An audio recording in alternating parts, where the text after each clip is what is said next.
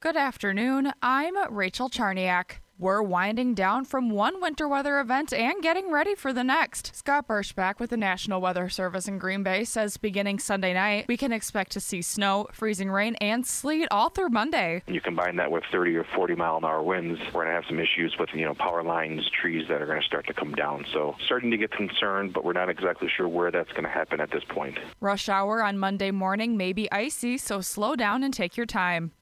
On the one year anniversary of the Russian invasion of Ukraine, Ukrainian President Vladimir Zelensky comments about why he does not plan on negotiating with Russian President Vladimir Putin. He speaks at a news conference through a translator here. After everybody saw the, that they kill people, that they torture people, and they're not even trying to hide their attacks.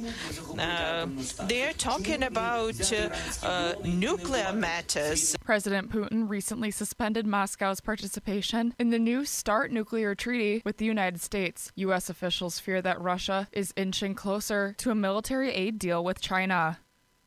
A man from Marshfield has died while fighting in Ukraine. Andrew Peters' parents yesterday said he died last week while fighting with the International Legion. Peters is a U.S. Army veteran and joined the international force in Ukraine last November. His parents say he felt the need to use his military skills to help the people of Ukraine. Being one of our biggest snowstorms in years, there were some major travel disruptions this week. In addition to challenges on the roads, both Appleton and Green Bay's airports had many delays and cancellations. Jesse Funk is Public Information Officer with Appleton International Airport. In general, um, from yesterday uh, to today, about 75% of our flights were impacted, most of those being cancellations, but a handful of delays. Now, with the storm gone, travelers and travel officials say they're glad it's over. Because of weather issues going on in other parts of the country, the advice is to check with your carrier before heading to the airport.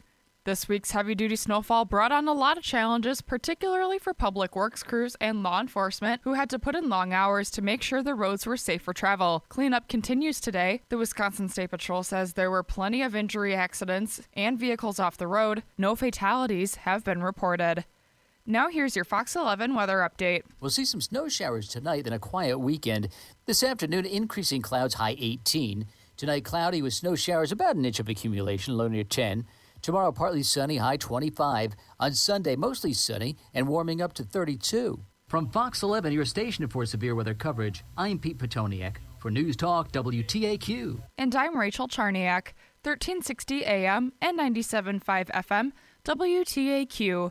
News, Talk, Sports.